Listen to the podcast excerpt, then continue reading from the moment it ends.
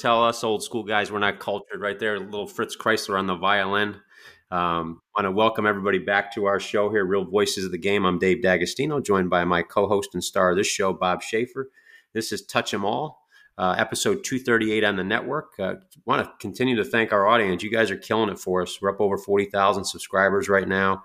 We have over 250 affiliates that we're about to engage with our audience to help them get uh, discount prices on items they're already buying. And then uh, our wonderful our wonderful hosts are going to benefit from that financially. So it allows us to keep our network ad free and subscription free, so everybody can keep living the life they're living, but our hosts can get rewarded a little bit, and so can our audience. So that's what it's about. We're, we're there for you guys, and thank you guys for being there for us. So with that, Bob, welcome back to your show. Been a week now. I know you caught some games on Sunday nights. You got some stuff that you picked out. It sounds like those guys weren't paying attention to your podcast last week. Otherwise, they wouldn't have made those mistakes. Know who listens, but some of those mistakes are kind of ingrained in their brain. But uh, you know, one thing I saw was really good. Rutschman, really good young player, very fundamentally sound. He went first to third on a single. And actually, on the way to second, he watched the ball instead of looking for the third base coach. But he made a great straight in, bent leg slide at third. Then he then he stood up, you know, popped up. But it was fundamentally it was a perfect slide. I've seen so many bad slides every day. One of our uh, outfielders stole second the other day. He had a good jump. He would have been safe, but he slid with both feet in. And he's lucky he didn't hurt himself. Lucky he didn't roll an ankle over. And up in the air, second baseman tagged him out, and he should have been stolen base, but he was caught stealing. But just stuff like that. And uh, another thing I saw, right field for the Yankees, uh, ball down line a little bit, made a good throw, but airmailed the second baseman, actually shortstop. And the runner was uh, safe because the shortstop had to reach up high. By the time he brought the tag down, he was in the, he was safe in the base. Now, if he throw one hop, the ball would have been about you know waist high, maybe lower. He could have slapped the tag down. He would have been out at second base. But just fundamental stuff like that. I don't know if they practice it. I don't know if they believe that, but you know, the one hop throw is still the best throw to make when you're throw to a base you know, where you got to tag your runner out. Yeah, and I told you we've been employing that. We we use that, but never emphasized it the way that you're the way you say it. And I'll tell you what, in the last I would say 30 to 40 days of our training, it's paid great dividends, not just in terms of us controlling the base runners, but in terms of our accuracy, our decisiveness, and uh, arm strength. Because guys are starting to use that. We use that as part of our long toss now. We do a portion of it where we we one hop to our partner, and uh, it's been phenomenal. Uh, we we emphasize it daily now. It's a part of our daily practice right in the beginning with, the long toss. So we you got an audience of one at least that's paying attention. Well, that's good. Well, one thing you'll notice too, if the if the outfielder can't reach the base in one hop, he'll throw the ball right to second base, which that, that's not bad either. You keep the double play in order. Yeah. But no sense trying to make a throw that you can't reach and you give you a three hopper or, or try to airmail it, and the trail runner takes the extra base. I mean, the whole thing is control the trail runner keep the double play in order, or with two outs, keep them getting, make them get two hits to score a run. Yeah. No, b- baseball common sense, but that stuff's got to be practiced day to day, so it's intuitive. When they get yeah. there's not a spreadsheet that can tell you that. That comes from. No, but you can practice. The thing is, you can practice it, and it's a lot easier to throw one up You can miss a spot maybe by 12, 15 feet and still be one hop. Might be on the way up, might be on the way down, but it's still going to be you know waist high at the highest. So it's an easier tag play and it's just a lot more accurate. Well, I would agree. I would. Our, our, fielders say the same thing. It's much easier for them to handle, um, much easier for them to apply the tag, and our outfielders are finding it's more accurate for them to do it. Right. And our cutoff men love it because uh, they're moving into the cut now instead of us waiting on them. It's, uh, right. that whole. Uh, it's almost like a the it's it the motion is just so pure right now. It's it's fun to watch. Well, controlling the, the trail runner is very important. Like I said, it keeps double play in order and keeps a man at first. So you need two base hits to score him with two outs. And uh, over the course of the game, over the course of the season, you're going to save a lot out, a lot of runs. Oh, without question, the pitchers have got to love you, right? One pitch, one pitch for two outs is a dream. You, you, had mentioned yeah. uh, the sliding. You you had, you did you did talk about the the outfielder airmailing one of those those cutoffs. What, what did you think? I, I watched the Orioles game uh, against the Yankees on on Sunday night, and um, I noticed the Orioles hitting approach. And I wanted to ask you about that. They they and they did not seem to be. Oh, and I, I was going to tell. I share this with some of our other co-hosts. We found a practical use for iPads during baseball games, and uh, so we had our team watching it. um, at their homes with their parents, and we all communicated by cell phone or iPad. We turned the volume down on the TV, so there's no commentators, and uh, we communicated on things that we cover in practice and things that they saw, so we could we could kind of teach them how to watch the game a little bit better. And uh, one of the things that one of the kids mentioned was about the Orioles' approach to the plate that they didn't look like they were so consumed with launch angles. They were hitting line drives. As he, as they put it, he goes, "Coach, they're being boring like you like us to be. Line drives up the middle." And uh, yeah. I always preach that. But it looks like the Orioles have found a different approach that's having success right now. Well, I heard uh, the Orioles manager talk one time, some show, and he said if his kid played and his coach wanted him to do the launch angle, he'd get him out of, he'd, he'd pull him away. He wouldn't let him play for that guy. I think the launch angle is on his way out, but it's the worst thing that's ever happened to a hitter, even big league hitters, little league hitters, high school. You don't swing in a ball up. I mean, a short swing is what you want, and a short swing is uh, basically you feel like you're swinging down, but actually swinging level. And you get backspin on the ball, or you know, to hit a ball the other way, opposite field, which some guys can't do it because they got the launch angle. It's tough to hit the ball the other way if you're you know thinking about your launch angle. You can't swing up and hit the ball the other way unless you're really, really strong. You hit out of the ballpark. But I watched Harper last night. He got a key double. Left field almost caught it, but it was a bullet to left field. But he stayed on top of the ball, and the ball carried, and he drove it the opposite field. And I mean, that's what it's all about. And I just don't know who started this launch angle or how it started. And, you know, it's destroyed a lot of hitters. And that's why they strike out a hell of a lot more times than get base hits. Yeah. It almost looks like a Ferris wheel. Is that? Uh, yeah, Ferris wheel going up. They yeah, drop right. that bat. Hey, if someone doesn't believe it, just ask Cody Bellinger. He'll tell you. He's yeah. uh, well. I would I would hope Volpe starts swinging a little bit more, you know, down instead of trying to lift everything. Because first of all, you know, he's strong for a little guy, but if he stayed on top of the ball and got backspin and you know shortened his swing up by staying on top of the ball, he'd be over 300 hitter, I think. He looks like, and again, I'm not there every day, so it's it's a little bit unfair for me to say, but I watched him come through as a high school kid, watched him, you know, in spots in the minors, and I, there's always an adjustment when he gets to the majors, but he, he looks like he has no identity right now. Kind of going to what you said, where He's you know he's a, a gap to gap line drive hitter. Love to see him then bring in Derek Jeter for a week just to kind of be with him to to give him a little tutelage on staying inside the ball and hunting fastballs down the middle. Uh, but yeah, he seems to be lost a little bit right now. Again, Mickey Mantle was lost for a little bit, but I don't think people were cramming launch angle into his head. No, well, you know, we used to talk as baseball people. The guy hit enough home runs to be dangerous, and it hurt himself. He's hit I don't know nine, ten home runs, maybe more. I don't know, but he has home run power, but if he doesn't try to hit a home run, he's going to be better off.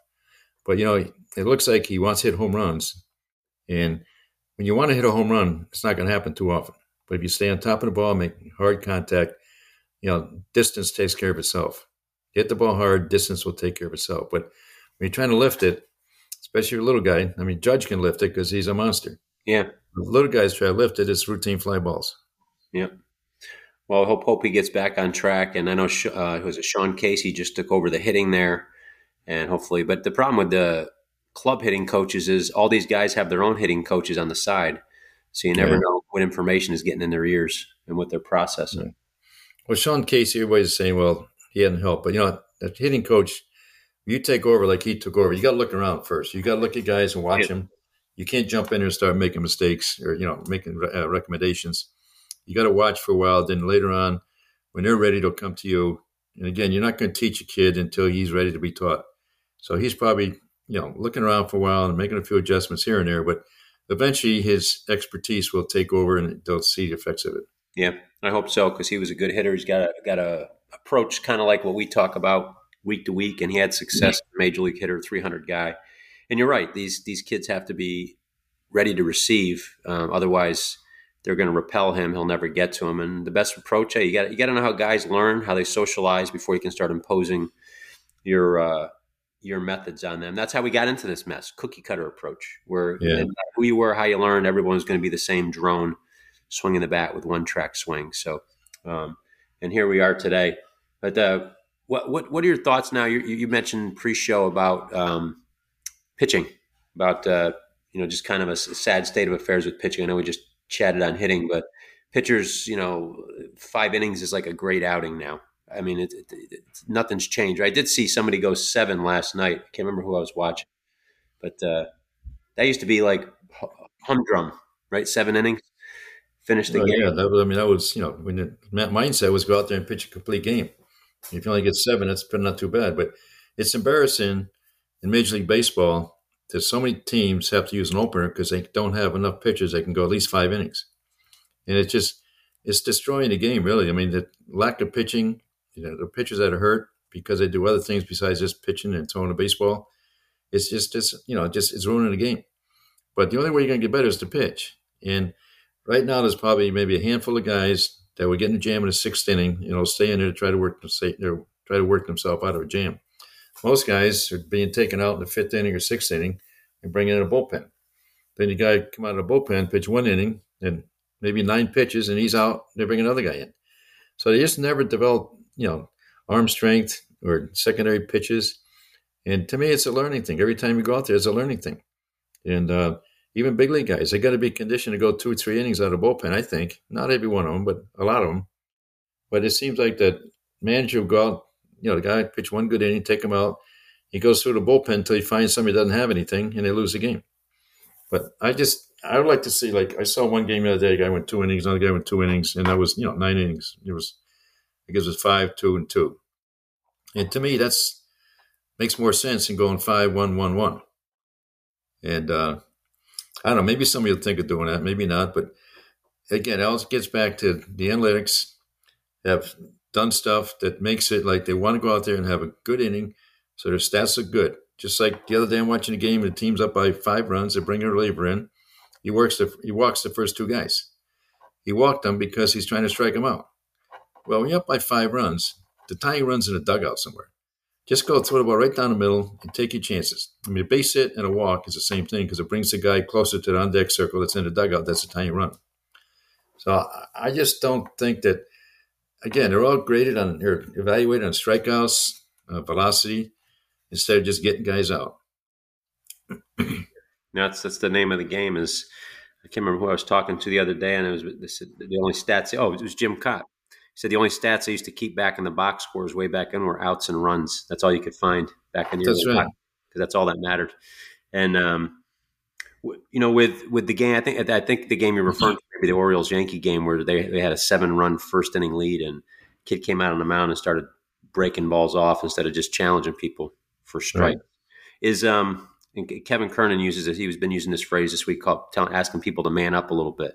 Um, you know, th- three. Uh, you got three two counts. Uh, I saw Germán, Domingo Germán. I know that's not his game, but guy, two guys in a row breaking pitches off out of the strike zone on three two count where they weren't going to swing. I mean, they were way out instead of challenging a guy, uh, you know, some well located fastball. Um, instead of trying to strike a guy out three two with a breaking ball in the dirt, challenging a guy. Instead, he ended up with two walks. Right. I mean, it's not a strikeout situation. It's a get him out situation. You know, man in third, less than two outs, you want to strike him out. But when you you know throw three two breaking balls with no one on base and walk the guy, I mean that's that's dumb pitching. And it's just like uh, you talk about keeping guys in their man up. Jack Morris took him a long time to get into Hall of Fame. To me, he's a Hall of Fame pitcher. I coached against him when he was with Detroit, and I first you know coached in Kansas City. He would stay in the game as long as he was ahead. He might be ahead seven to two. He might give up three or four runs. Now it's seven to five, but he was still in the game until maybe the eighth or ninth inning. Even ninth inning, he was still in the game sometimes. But his earned run average suffered because he stayed in the game. That's why it took him so long because I all looked at stats and everything else. But he was a Hall of Fame pitcher the day he retired, I thought, because he won games and he helped the team win games by staying in the game, not coming out to keep his stats intact. Yeah, and that's um, it's a shame because it's a body of work, and uh, again, that's why we're in this problem right now. Is people get so caught up in insignificant numbers being the absolute rather than trying to tell the story behind it, like like you're doing with Jack Morris right here. There were things yeah, that well, be It's unfortunate that the game, the evaluation of the game is by the analytics and the propeller heads, whatever you want to call them, instead of by the eye test. You know, what can you do to help you win? Well, sometimes you give up three runs, it's like, and you pitch two or three more innings. It helps you win today and also tomorrow because your bullpen is, you know, healthier. So there's a lot to win in a game than just that one particular game or that one inning. Yeah. And ironically, that's the name of the game to win, but they de emphasize that statistic with starting pitchers now. Right. I mean, it's a shame, like I said, that uh, you don't have enough starting pitchers to go one, one time around a rotation. without using openers and stuff. And I don't know. And then another thing about it is you, you bring an opener and he starts a game, so you got a right-handed leadoff hitter. I saw this the other day. You got a right-handed leadoff hitter. Next time they take the opener out after one, maybe two innings. So the leadoff hitter comes up again the third inning and they pinch hit for him and bring a left-handed hitter in. So it's like, you know, what are you trying to do? You're killing a lot of these players by platooning them, especially at a, a young level, especially in the second, third inning. I mean, you know, the analytics, it's all, you know, like a red light goes off in the dugout. Oh, here comes a lefty, bring up the righty. And I think it's killed a lot of players. I mean, especially left-handed hitters. I mean, there's some left-handed pitchers that you don't want a left-handed hitter facing. I mean, in the big unit pitch, I think George Brett and Don Mattingly were the only two left-hand hitters actually stayed in the lineup when he pitched because he was unhittable by for a left-hander. But most left-handers, and not most of them, but a lot of left-handers get righties out better than lefties, especially the guys that throw changeups, and good changeups. So I just think that you know they got to do more to make guys better. In the psychological decisions and the strategical decisions you make as a manager, but especially early in the game, early in the season, the psychological decisions should take a, a place of sometimes a, a strategical decision just to make your players better. Yeah. So would you you would I mean a guy eventually is going to adjust if he's a lefty hitter facing a uh, lefty pitcher. You promote. I mean, if you got the right guy anyway, just let, letting him make his mistakes, letting him learn, as opposed to this uh, knee jerk platooning. Well, I was a left-handed hitter. Okay, I wasn't a really good hitter, but I, would rather see a righty than a lefty. But the more lefties I saw, I got better. I had a chance anyway. But now, when a righty comes into the game, I felt better because for a lefty to hit a left-handed pitcher, which you don't see very often, they got to really keep the front shoulder in there, which you know you stay back and see the ball better. So now righty comes in, I was more prepared to face the righty than if it's just a righty who's in there all the time. I mean, the whole thing about hitting is stay in there and not pull off. But again, there's some lefties and there's lefties and there's lefties. But I just think that, you know, especially the way the pitching is now. I mean, so you take a guy out in the second, third inning, say you take a right-hander out. There's probably going to be a lefty coming in before the game's over anyway. So to me, seventh inning, eighth inning, maybe you can pinch hit for him. But I just think that pinch hit too early in the game is, doesn't make sense. And this team that pinch hit for the guy in the third inning, they're out of pit, they're out of players. I forget who it was, but they're out of players at the end of the game. The catcher went down and they had nobody else to go in the game. The other catcher was already out of the game. So the manager's like kind of, oh, you're okay, you're okay. You're not coming out of the game. The guy, you know, the catcher knew that he couldn't come out because there's no one to come in there. But he shook it off and he stayed in the game. But yeah, he ran out of players because he used a player in the second, third inning. Yeah, they're over uh, over coaching, I guess. Well, I I I don't know how much because I'm not in the dugout, but how many managers are actually making those decisions right now, and how much is being done somewhere well, else? I can tell you, I think a lot of them aren't making decisions, from what I understand, and actually what you watch, because if they were, they wouldn't do some of the things they do. Yeah. I, I, watch a guy like uh, like Aaron Boone. Obviously, comes from a baseball family. You know, I know he came from the press box to the managerial role, but I often think he's being joysticked, and you see a lot of his displaced anger coming out, which seems disproportionate sometimes. But uh, I, I, often wonder if that's not displaced anger at people joysticking him, um, controlling his lineup and substitutions. Well, like I always said, you know, when I ran the minor leagues for the Red Sox as player development and field coordinator, I always tell the coaches, like, you, I'm going to tell you what to do, but I won't tell you how to do it. I'm going to tell you, teach this guy to hit the ball the other way. Now you got to figure out how to do it. If you can't figure out how to do it, I don't need you. Or you know, another thing is you know the best hitters get the most at bats, or the prospect hitters. Best pitchers get the most innings. So figure out how to do it. And I'm not going to tell you how to do it. I'm going to just tell you what to do, and you got to figure out how to do it. So I know Aaron Boone's a great baseball mind. I mean, I've known him since he was a kid. You know, Bob Boone played for us in Kansas City, and Aaron and his brother used to come to practice now and then. And you know, great kids. Both of them became good players. They got a great baseball mind because Bob Boone's one of the most intelligent baseball guys I've been around, and I'm sure they learned a lot from him. But when you're you got to be frustrated when you can't do what you really think you want to do or you think you should do, and therefore you're a puppet, and then you get blamed for everything. Yeah, yeah, that's that's the part I laugh at when they fire managers. Like fire fire them for what? Um, yeah, they're just following orders in most part. But uh, from from the tech, technical side, I know we are going to cover a couple things from last week. Did you want to hop into rundowns right now? Pardon the pun. Yeah, we're talking about rundowns, and you know, this is a little thing about coaching. You know, when you when you talk about a fundamental like rundowns or relays stuff like that, hopefully you can get where there's a chalkboard and make it like class, classroom. You know, diagram it on the board and show the positioning. You show what you want to do. So to me, you talk inside and you work outside. If you do have to talk, sometimes you got to talk to guys outside. One technique is have the players get down on one knee so they can all see you and you can all and you can see them. I see, you know, the coach will talk to a team and you got them all lined up, and your little guy in the back, he can't see, he can't hear. It is not the way to do it. Just get them down on one knee. They can all pay attention. You can explain to them what you want to do, and you go from there. But like I said, if you can diagram plays on that on chalkboard, I used to do it all the time when I coached, you know, minor leagues and even coaching the big leagues. And it just they see the whole picture. And he would run down, you know, you haven't had the outfielders in there because you never know when they might get involved. But uh, that's the best way to teach them. It's like school. I was a school teacher, I was a phys ed teacher, so I didn't I didn't do too much on the blackboards, but uh, but that's how you got to teach them, and then you go out and do it. But on rundowns, you know, all rundown situations, you want to get out as soon as possible, especially when you have other base runners. You know, ideally, you want to only make one throw, or if the chase man can run them down, tag them, that's even better than making one throw. So the basic rules are like the chase man gets the runner running full speed by chasing with the idea is going to tag him out. And the extra infielder goes to the base where the rundown starts. So, example, you pick the uh, runner off first base. First baseman runs him towards second base to the shortstop. Second baseman is the extra man. He goes behind the first baseman.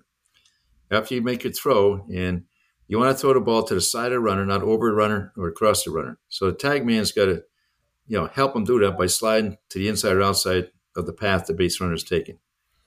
Right. So when you make your throw, you follow your throw after you make your throw. And, and a secret or technique that'll help you when you're running is to look at the uh, tag man. Don't look at the base runner. If you look at the base runner, sometimes he'll slow down, you'll slow down. But if you watch the base runner, I mean, watch that fielder you're throwing to, you won't throw it too late. You don't need to. A lot of times, a coach will tell you, say now, say now. Well, you know what? That doesn't work because sometimes runners will say no. So you just you watch the guy you were throwing it to, and you get him going full speed so he can't stop and change direction.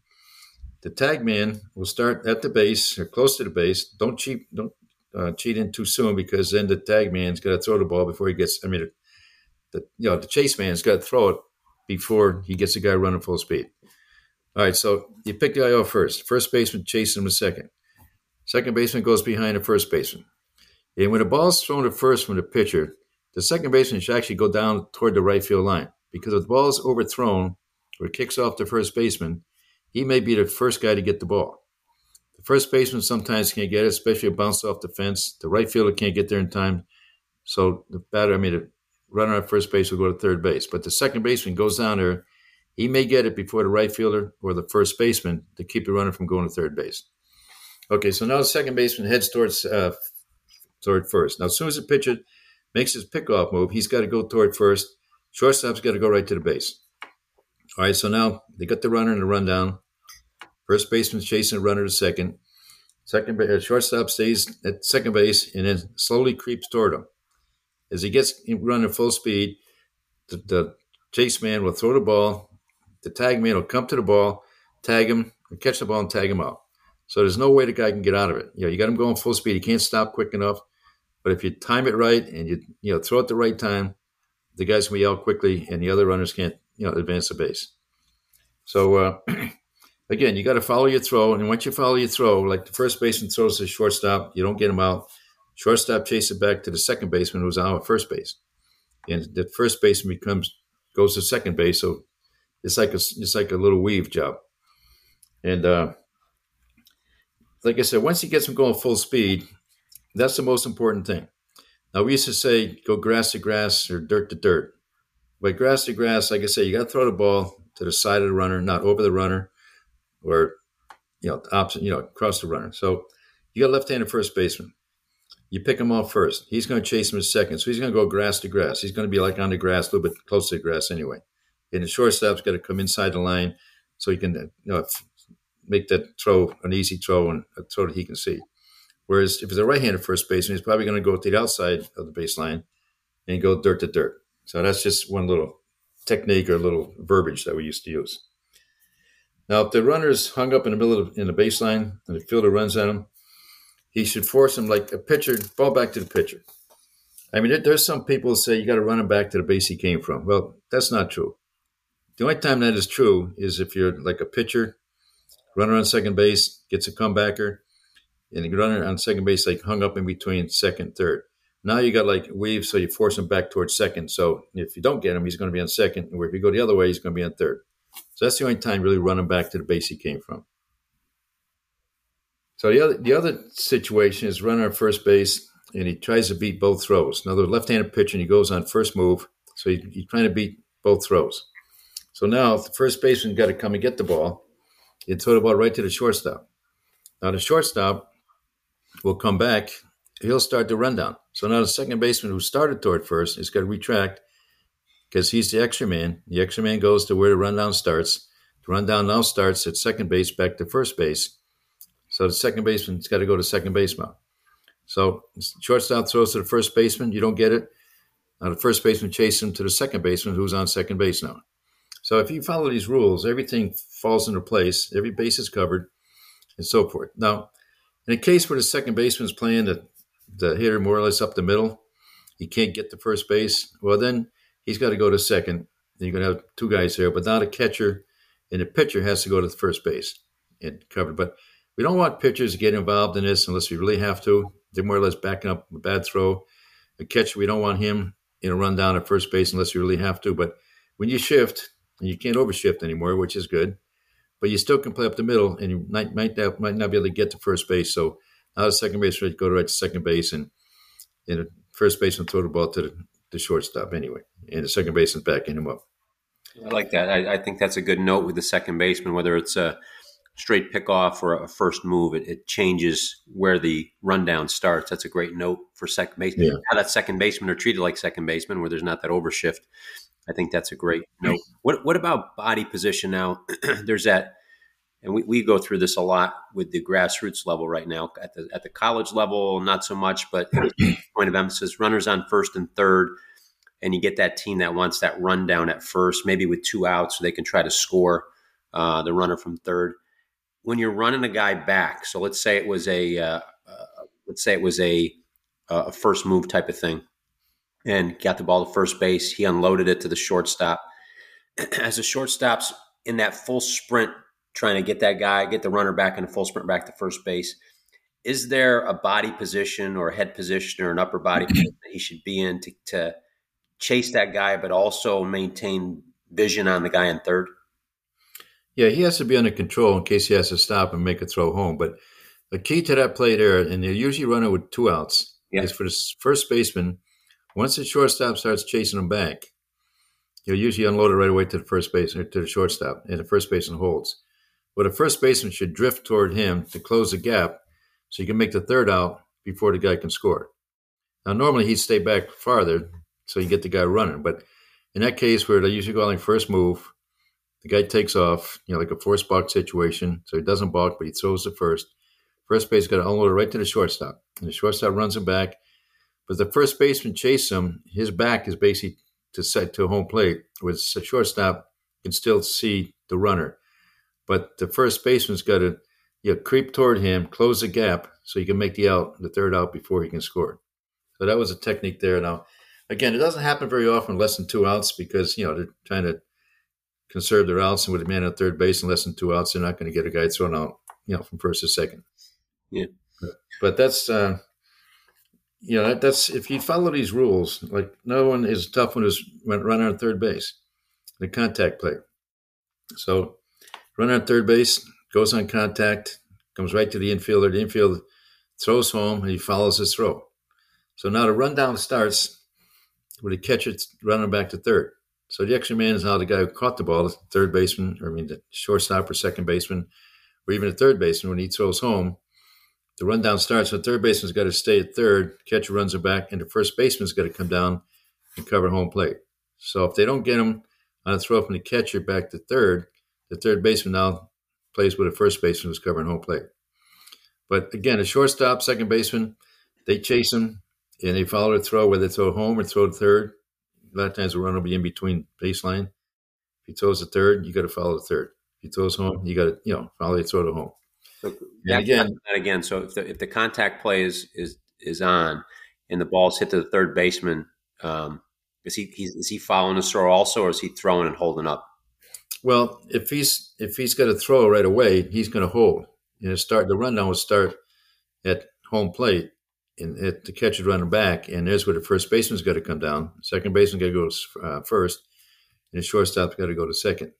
I mean, the whole thing is it doesn't. It's it, you got to look around and just it's not so urgent to get to those bases, but once it develops, you can get there in time before the runner is going to get there for sure. Now, if the third baseman chases him home, he stays run down. Now, now the uh, rundown starts at third because that's where he's started started the chase job. Now the shortstop comes, to, you know, to third base. If he throws home to the catcher, he follows his throw. The catcher, you know, runs back to third, and you tag him on a third with the shortstop. So it's for the audience. The, the key is identifying where the rundown starts, and that's indicated by where the chase starts. And, and uh, exactly explain exactly. that. It all it all makes sense. I mean, again, that's where you diagram it on a chalkboard and show them how the dynamics of it and where you're supposed to be and everything. And but the thing is, you got to, you know, like I said, the key is to get them going full speed. You know, follow your throw, and the tag man's got to close the gap once he gets them going full speed or just about full speed. And again, you, you know, your mentality is to get them out as soon as you can. You don't want to have a playing catch with a runner bouncing back and forth. But if you get them going full speed where you can't change direction, when a tag man catches the ball, you tag him out. See you later. I like that. I uh, think. I mean that that simplifies it to a point where guys know what to do, but it also gives freedom to think. And let's not forget we've got outfielders in there. We hope we don't get to that point where the rundowns happening so long that uh, the outfielders have to go. But ideally, you want it in no more than two throws. Is that that the max? Well, ideally, you want no throws where chase man can tag him. But yeah. you know, a lot of times chase man is not that quick. But at least one throw. And if it goes more than one throw, then it becomes a weave for the fielders. Like you know, I mean, throw, follow your throw. The other guy throws, follows his throw, and it comes back again. But you don't want it to go that long. But the only reason it goes that long is because the first guy, the chase man, doesn't get him running full speed or, or running fast enough we can't stop and change direction right away. You know what I'm saying? Yeah. You can't let them slide in between. Well, those and, guys, you know, they try to control it. The ones that are trying to get that, especially that run from third, they're controlling it by kind of dance, almost like when we were kids, used to play pickle. Um, yeah, right. Yeah. You want that guy in a full sprint so he he, he can't dictate it. You're dictating it. So I, I like that. It's a great that's a great teaching. Well, if you ever want to pick a team, you don't know too much about the players, but you want athletes, do some rundown drills, you know, the pickles, and you see the guys who have instincts, they can execute it very well. Other guys that aren't the real good athletes, they, they got no clue. You know, they, they get lost trying to do it. Yep. And uh, then, and one art that we is it's over, over talked about under coach is actually ironically communication. You can communicate your way through a lot of baseball situations if you know what to say, how to say it, and and um, and like you said, you got guys with some baseball instinct and have coaches like yourself who are out there teaching inside and doing outside. And I like the chalkboard idea. That uh, yeah, not I don't see that done at, at all anymore. Well, it bothers me when I see guys, you know, in the minor leagues, a lot of times you'll see they get them all out there and they'll, you know, they all, they talk instead of talking inside, they're talking. You know, I mean, we had a coach that, you know, he, he could talk and he's out there to get loosened up every else. And 15 minutes later, after he's talking to him, and some of the guys can't see him because he didn't get him down on one knee. And it's just like, you know, what are we doing? I mean, you know, take time before you go outside, diagram it on a chalkboard or, or whatever, and then so you can see the whole picture. You got to see the whole picture in order to learn what you're doing. And like I said, when you teach, you got to tell them why. I mean, why did you follow your throw? Because you have to cover that base after the other guy runs him back to the base you started at. And just little things like that that it'll all come together. It all makes sense if you follow those basic rules. Yeah. I like the point with the with the coaches talking to. I'm big on strong verbs, short sentences, um, and I joke now because you know when you're when you're coaching collegially or professionally, you're not necessarily paying for the field, but when you're doing grassroots stuff, you're paying by the hour. And I always joke with the coaches. I said, listen, if you got a guy that needs instruction, pull him out, talk to him quickly, get him back in. We're paying by the hour here. We want guys doing. We can talk yeah, right. free in the parking lot. And explain to them, like I said, the big thing, tell them why. Just like don't get thrown at third base for the first out or or, or the third out. You know, they can't memorize that, but you tell them, you know, if you stay at second with nobody out, you get two more outs, you can score Or if you get, you know, no sense getting thrown out of third base for a third out because if you stay at second, you're still in scoring position. Yeah. And I saw and, that in the Yankee game the other night. I hate to keep picking on Volpe, but uh, ground ball, and he was at second base with one out. Ground ball was hit in front of him. He just took off. Shortstop just quick pivot. They had him by about 10 feet. And Judge was on deck, and Judge happened to be hot at that time. And I, I just thought, it's like, oh, that's just knowing the knowing the situation. Even if he thought he had a shot to get there, um, you know, they would have got the guy out at first, and there would have been two outs with him on second base. Base hit scores him. Um, yeah, I just found that just kind of that that was one of the iPad ones. The kids talking back and forth was like, "Oh, you would have yanked us for that." And I said, "I wouldn't have yanked it, but there would have been a strong teaching point made right there on the spot." All that is, Dave, is lack of concentration and lack of anticipation. I mean, anytime you're on a base or in the field, you got to anticipate what's going to happen and concentrate on what you're doing. But when you, you lose that concentration, all of a sudden you take off, and it's like, well, hell, how many outs were there? You know, thinking there's two outs. Or, you know, that's why guys forget how many outs there because they don't concentrate. Yeah. And it's just, you know, and Volpe is a pretty good uh, fundamental player, I think. Yeah. A little bit I've seen him. I saw him in A ball two years ago, and I was impressed with the way he played. I mean, he's a good base runner. He did a lot of good things. Yeah. And I think you, you said it on the last show. The, the further away the ball is from you, the further away it can be from the bag. I mean, that thing was hit on a dot, maybe six feet in front of him. And uh, when he crossed over, he didn't even beat the ball to the spot. The ball was the ball got by him in front of him. It wasn't like he was past the ball. So yeah, one of those again, young guy learning, making mistakes. Hopefully, a veteran or a coach grabbed him in the dugout and gave him a strong teaching point, like I know you would have to, to help the kid get better because he's got a bright future. I think uh, in the game. Oh yeah, he's going to be fine. I mean, he'll he'll be good as long as he doesn't. You can't let today affect tomorrow. You can't let over two, over three affect the next at bat. You got to play every every at bat, every game the same, or you know, it's a different game. You just have a short memory, so to speak. But you know, Bo Jackson could go. We used to do those, you know, talk about the fundamentals. We used to, you know, rehearse guy in second base and you know the ways you can go to third on a ground ball. Well, Bo, Bo had his own method. He just take off, and he could beat the throw a lot of times. And uh, I remember one time I played in Oakland, and he took off, and Bo would yell. Somebody got ridiculed maybe A Rod got ridiculed four or five years ago because he, he yelled. George Brett used to yell. Well, he yelled, and third baseman, I can't remember who he was, good guy, little guy. Bo's run like hell a third. Shortstop throws a third, and the guy just jumped out of the way. The ball in the dugout. He said, and he just laughed. He said, I didn't want him to hit me. He said, I'll be in the dugout myself. Yeah. But it was it was funny. But you know, Bo had, you know, he was so quick starting and so fast once he got going that a lot of times he just had no plan. He just beat it. Well, I remember he was exceptional. His first hit in the big leagues was a routine ground ball to second base. Yeah.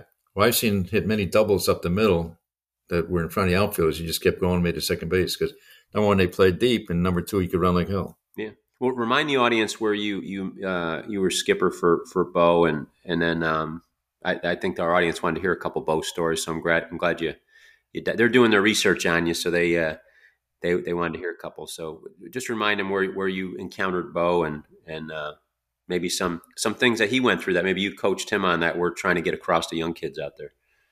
Well, 1988 was my first year in the big leagues. I was actually the first base coach in 80, 89, 90.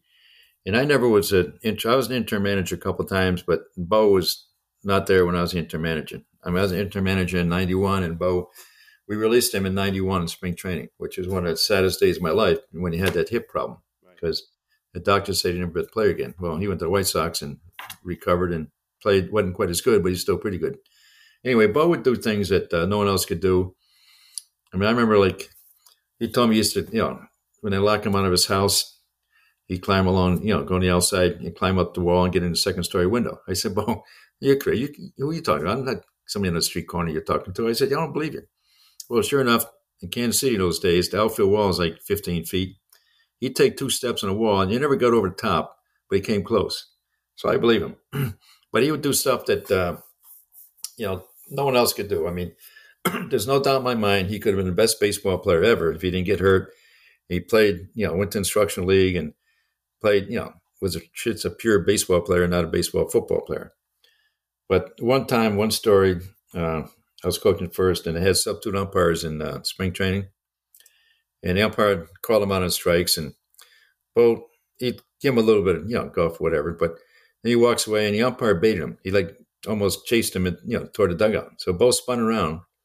So I run down for first base to get between him and the umpire, trying to push him away. And he, all of a sudden, he picks me up on my elbows. I'm like three feet off the ground. He spun around, put me down. I ran back to coach first base, and all the guys in Rangers dugout there laughing their butts off, like you know. And I said, so next day I said, Bo, I'm trying to just keep you out of trouble. He said, don't don't don't forward me when I'm when I'm pissed. So, and he's a stutter in those days. I said, "Well, just thanks for not throwing me." He said, "No, Shafe, I never would. I never would throw you." But he was so so strong. Next thing I know, I'm three feet off the ground. It was just unbelievable. Yeah. But he could do stuff that no one else could do. I mean, you know, he broke the bat over his knee many times, and Chili Davis was the first guy I saw do that.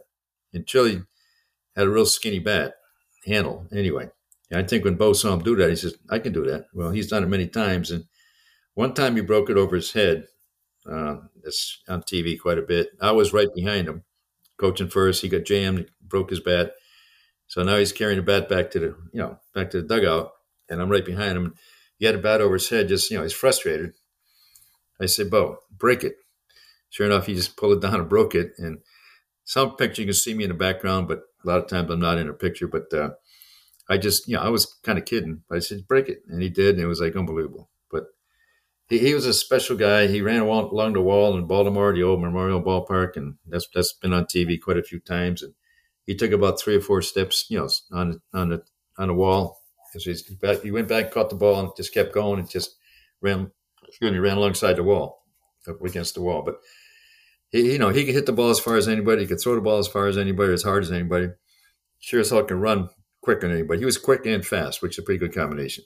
Yeah, there's a difference between the two. What, what about um, you know? I know he came in as a what was he a left fielder, right fielder? Why not a center fielder?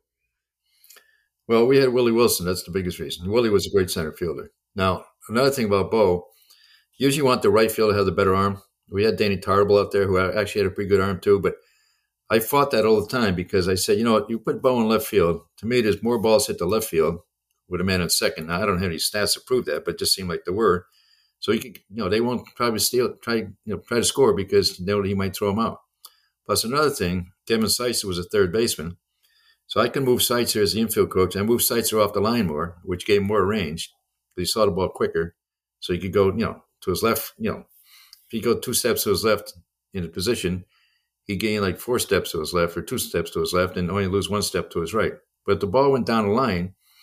You know, Bo would get to it so quickly that the better runner would not try to go to second because he knew Bo would probably throw him out. So it made our defense a whole lot better for him playing left because I think there's more balls and more chance to throw someone out from left field. And also, you could play the third baseman off the line. So Bo, you know, because Bo kept the guy from getting a double on a ball down the line. Now, ideally, if he had just played baseball, and that's a, I mean, I, I don't, I don't disagree with you at all. I'm a big Bo fan. In fact, I don't, I'm not a big collector of autographs and memorabilia, but I had a chance to um, through getting to know him when we were in Auburn, um, and, and, not personally from a friend standpoint, we got to know him. We supported his event, Bo Bikes Bama, and he signed a jersey for my son, uh, one of his old Auburn baseball jerseys. So we have that um, hung up in there. So I'm I'm a Bo Bo proponent, but with his uh, with his skill, ability, work ethic, where would he have been in a? I guess today's lineups are a little odd because they've got different guys second, and they don't believe in the third hitter in the traditional type of lineup, what type of where would Bo been? Where would he where would he have been slotted? Well, he's this day and age probably bat leadoff because he could run so well. But you know, one thing about Bo, he never had a chance to develop into a real good hitter. I mean, he was good, but he could have been a whole lot better. Like I said, if he went to instructional league and stuff like that, or if he played longer before he got hurt.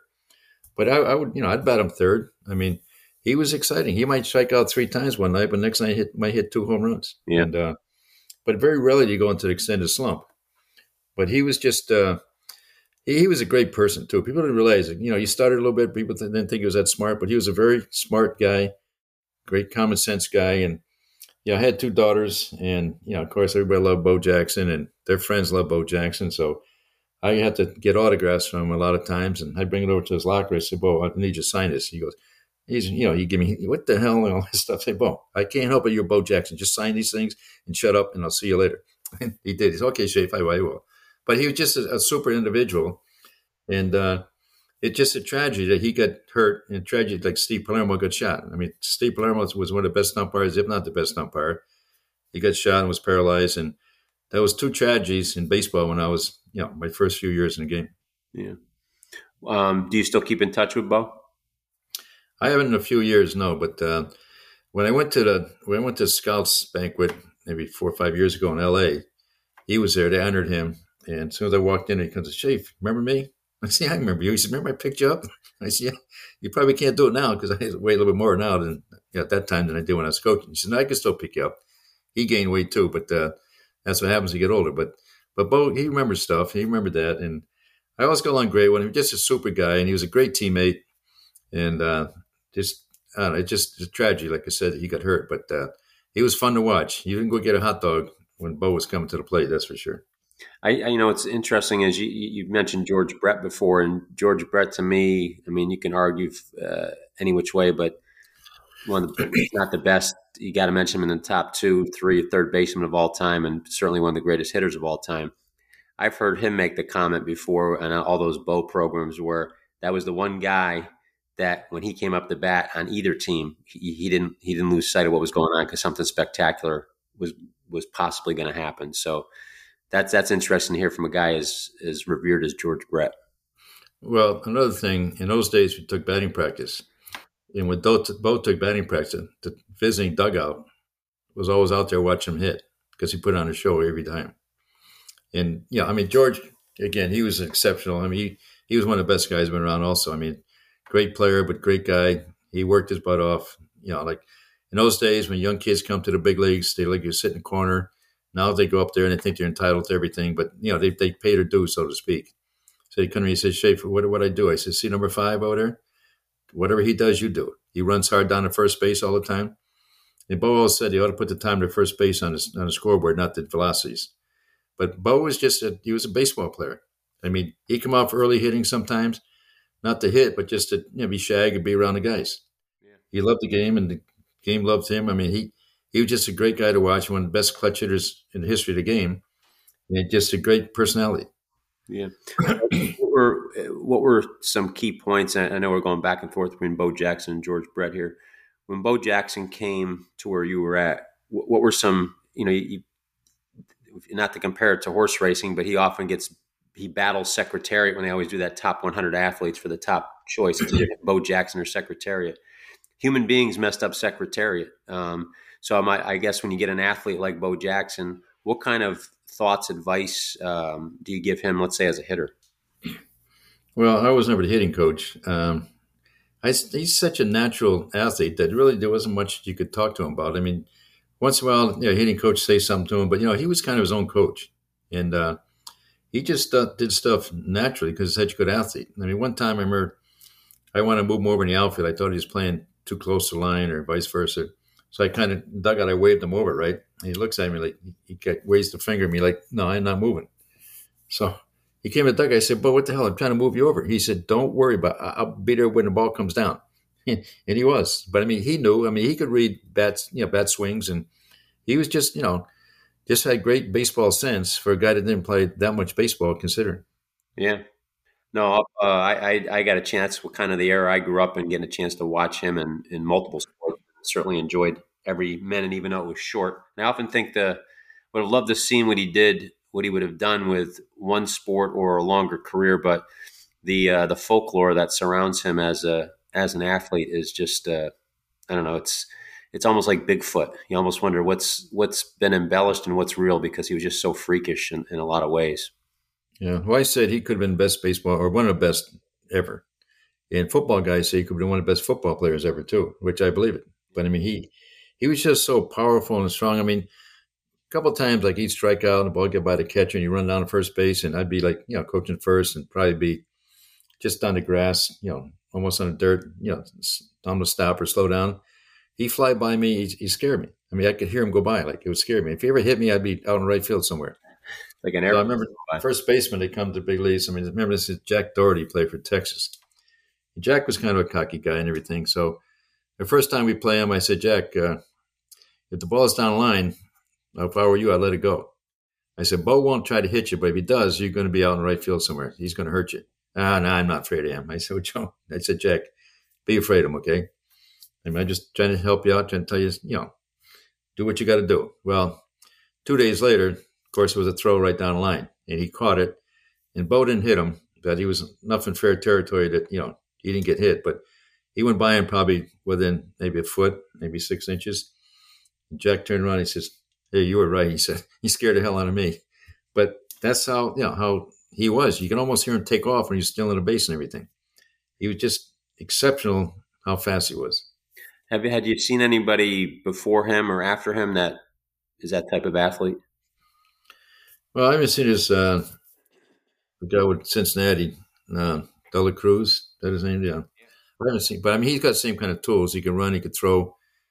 I mean, that thing about Bo, he had a great arm. I mean, that, that throw when he threw Harold Reynolds out at home plate in Seattle, I was right there in the dugout. Oh yeah, right yeah. in line with right, right in line. You probably remember that, right? Yep. I was in line with a throw, and uh, Harold's running on a pitch. It was three and two. I think it was tie game, last inning or whatever. But Bo takes the ball off the wall. They want to hop on a, on the turf out there. He picks it up barehanded. He just turns, takes you know one step, and fires it home. And Bob Boone's catching, and the ball was coming in. You can almost see it rise. I know about a law of physics; it can't rise, but it kept coming, kept coming, and Boone just slapped the tag on it, slapped the tag on him. And Harold Reynolds, he couldn't believe it. He thought someone put another ball in play. He told me next day, he said, "No, somebody had another ball in play." I said, "No, that was Bo." I mean, most fantastic throw that I've seen anybody make. That you know, the, the film of it, the video of it, doesn't give it really credit for. You really can't see it as well as being a person there. But I was grabbing my, you know, my stuff, all the stuff I keep in the dugout, and heading for the dugout or heading for the locker room. And next thing you know, he's out of home plate, and the game keeps going. But he just could do things that no one else could do. It was just, he was amazing. I remember watching Reynolds' expression even even on TV um, in, in, disbelief. I didn't have any yeah. idea what happened on that. That was amazing to see, and you got to see it up close, which is even probably more, uh, just more awe inspiring. And that's kind of when we talk a lot about analytics. That's what scares me about analytics nowadays because plays like that, you, you know, we, the audience wanted to hear some Bo stories today. I appreciate you telling some because they're all pertinent to what we're doing. But um, kind of a message I want them that there there was an awe factor to what he did. There was no analytics factor to what he did. And I get concerned that we, we're so caught up in the science and math of things that we're going to lose that awe that we that we got in guys like Bo Jackson and like Bryce Harper. You mentioned those. You know, that's that's what I will miss if, if this gets pushed too far. Yeah. Well, all I can say in those days before analytics, you know, guys. I remember I don't know who it was, but he had like 99 strikeouts with a game or two to go, and he said, "No, I'm not playing." And the game didn't mean anything anyway, but he didn't want to strike out 100 times. Now, by the All Star game, you guys strike out 150 times, 130 times, because I think it was Billy Beane said a strikeout's just an out. Didn't hit into a double play. Well, a strikeout never scored a guy from third, never took a bad hop. And that's how I think Kansas City won the World Series that year. They put the ball in play. It even like you said about uh, Baltimore. I mean, they put the ball in play. And that's what the game's all about. And uh, you know, some guys are going to strike out because they're big and strong, and you know, but in the meantime, they hit home runs. But I have a formula. You take the number of home runs and subtract 10% of the strikeouts. So if you hit 40 home runs, you strike out 150 times. 40 take away 15, you really only hit 25 home runs. Because usually the guys that hit home runs strike out, or the guys strike out a lot, they leave a guy in third base with less than two outs. You scored a guy from third with less than two outs, it's like a home run for me. So, I mean, if you want to look at stats, I mean, there's a stat right there that, you know, I don't know how legitimate it is or how, you know, how, you know, how to come, but Joey Gallo's a guy to look at, and, you know, he hits a lot of home runs. He strikes out a whole lot. So, how many of the home runs really help you win? So, if he hit 40 home runs and struck out 200 times like he does, he's got a negative, negative home run total. Well, he's got 20, 40 take away 20, 20% of 200 is 20. So he got 20 home runs. And then, oh, gotcha. And again, how many of those home runs really, you know, there's five runs either way. So, I mean, your know, home runs, I can't say it overrated, but sometimes if you strike out, with the idea you want to hit a home run, you know, home runs are great late in the game, win games. At any time in the game is good, but a lot of times home runs come and they don't mean anything because the game's already over theoretically. Yeah. Now I got a, I got a, uh, you may not have, may not have whittled it down this much, but why 10%? I just come up with it. Maybe it's 15%. I mean, I just come up with that figure because it's easier to figure out. But I mean, there might be a formula in there somewhere, but I'd like to know how many times a guy hits home runs, they leave a guy in third base with less than two outs. I mean, that's another thing I watch games. It just drives me catch, uh, drives me crazy where guys just they take third strike with less than two outs, man on third, or they'll swing it at something in the dirt, which you know it's going to come in the dirt. You just you know choke up, get closer to the plate, and drive the ball on the ground. And a lot of times, good things happen, but you can't take the same swing with two strikes as you do with no strikes.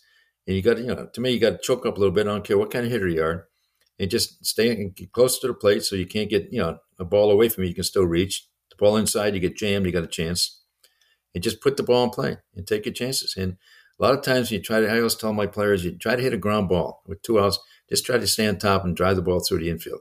A lot of times you'll hit a long line drive. A lot of times you might hit a home run even. But striking out is the worst thing you can do, especially with a guy in third base, less than two outs. Well, I agree. It's a mentality now that's been kind of obviously accepted as okay, and it's you got the uh, analytics saying it's a better it's it's a better out, and it just kind of makes me shake my head. That uh, that's almost sacrilegious. Strikeouts are, you know, I don't agree with it. You know, every now and then, I guess when pitchers used to hit, they would say I was better him striking out than putting the ball in play for an out. But uh, other than that, if you're paid to hit, you need to hit. Need well, to- unfortunately, uh, exit velocity is a very important stat for these analytical guys. A lot of them don't like Arraez because he hits 390, 380, maybe 400, you know, eventually, maybe not. But I know Minnesota traded him because he didn't have any, any home runs. Well, let me tell you, he's on base about 45% of the time. He can run a little bit. He hits singles. He uses the whole field. He's tough to defense against. And his exit velocity is like less than 90 or something like that, somebody said. But you know what? Give me the guy that gets jam shot with bases loaded, two outs, jam shot over the shortstop's or second baseman's head and scores two runs, as against the guy that swings from his butt and swings and misses and strikes out. So, I mean, you know, some of those, and unfortunately, a lot of hitters are, they're like evaluated. I mean, I had one guy tell me the other day, they were looking at one of the top hitters in the game was tradable. And the analytical guys told him, no, his exit velocity is, is something, you know, he isn't good enough. It was not that good. Well, I know he's, he's got more extra base hits than anybody in baseball right now, I think. And he's, he's pretty damn good. But because the analytical guys, you know, squelch it, and unfortunately, the GMs listen to those guys too much. Yeah, I mean, there, there's some value in some of that stuff. But same token, watch the game, do the eye test, and see if he can help you win. You, you can help Arraez, Arraez can help you win a lot of games by getting on base as often as he does. Oh, yeah, that's he's he's tremendously valuable. He's one of my favorite to watch right now. Just simple, right. just simple. I couldn't believe Minnesota would trade him. I mean, they get a good pitcher in return, but the pitcher can help you win one out of five games. This guy helped you win five out of five games. You know, five days a week, or I mean, seven days a week because he plays every day. Yeah. But again, it was like I talked to people over there, and they said, "Well, you know, he doesn't hit extra base hits enough, or you know, not enough home runs, not enough there for that." But he scores run, and you know, if you score a run, that counts help you win a game. I think. Oh, I would agree. Well, we've kept you on for almost an hour today. Uh, I mean, audience, hope you had your your pencil and legal pad going. I know I do during these shows. It's like a to me, it's like a master class in fundamental baseball. What, what do you have to leave the audience with today, Bob? What can we what can we look for next week? Uh, watch how many catches on one knee miss balls. I mean, I don't know where that's. I know where it started, but it's like you got to be kidding me. I just don't like that at all. I mean, to me, a catcher's job is to throw runners out, black balls, and call a game. And I see so many balls getting by a catcher because he can't get, he has no range back there because he can't move with one leg on the ground. I mean, with nobody on base, no problem. You know, even with two strikes, you should get where you can block the ball. So this guy can't get on first base if he strikes out. But, and then they pull the ball in. And, you know, like I said, that one guy with uh, Mets, he pulls away in all the time. And I talked to umpires about that pitch framing and everything. They said, let me tell you what, I call a ball where it goes over the plate. I don't see where the catcher brings it in or anything like that. But evidently, some of these analytical guys have stats about pitch framing. I remember one year we picked up a guy, he was a backup catcher, but he had great pitch framing stats. But the next year he went back to the middle of the pack. So it just shows you pitch framing is about the pitchers, the uh, hitters, and the umpire. And the catcher has something to do with it. But I can see if a guy jerks out of strike zone, the umpire might not might give you know ball it, but if you can't jack jack it into the strike zone and make it you know become a ball, that's a ball become a strike. I mean, Bob Boone was really good one of the best catches, but he moved his glove with his legs. So he like drift inside, and all that. But even then, I don't think the umpires, you know, call it because he ended up in the middle of the plate. It's where the ball, where he's where he catches the ball, where he goes over the plate or misses the plate. Yeah, I would agree. I think that's a good topic for next week too. Get into pitch framing and talk a little bit about the catchers and the one knee and and I guess the state of the game from that standpoint because that's uh, I, I, get a little disgusted watching that myself. Well, I think we'll talk about runner in third base, one out, no outs. Just you know, where you going to play the infield? We'll talk about the infield depths again with a runner on th- runner on third base. Got it. All right, so I appreciate what you do with the show. It's it's incredible. Um, audience get back with us with questions. I know uh, we, we, satisfied you today with the technical topics, and we gave you a little little cherry on top of some Bo Jackson stories, uh, which uh, our audience loves. Bob, I think having intimate knowledge of you know having Coach Bo, it's an experience unto itself. So appreciate you sharing that. And episode 238, Real Voices of the Game, touch them all. Audience members, uh, subscribers of over 40,000, 72 countries keep supporting us. We've set up parameters now to support you and to support our hosts. So we're moving all in the right direction here. Bob, thanks so much for what you do for the network and your show. It's tremendous. We appreciate you. Well, I appreciate that. And hopefully, uh, yeah, if you have any more questions from the audience, just uh, we'll talk about them next week. Sounds good. All right, with that, we'll signing off for episode 238. Touch them all.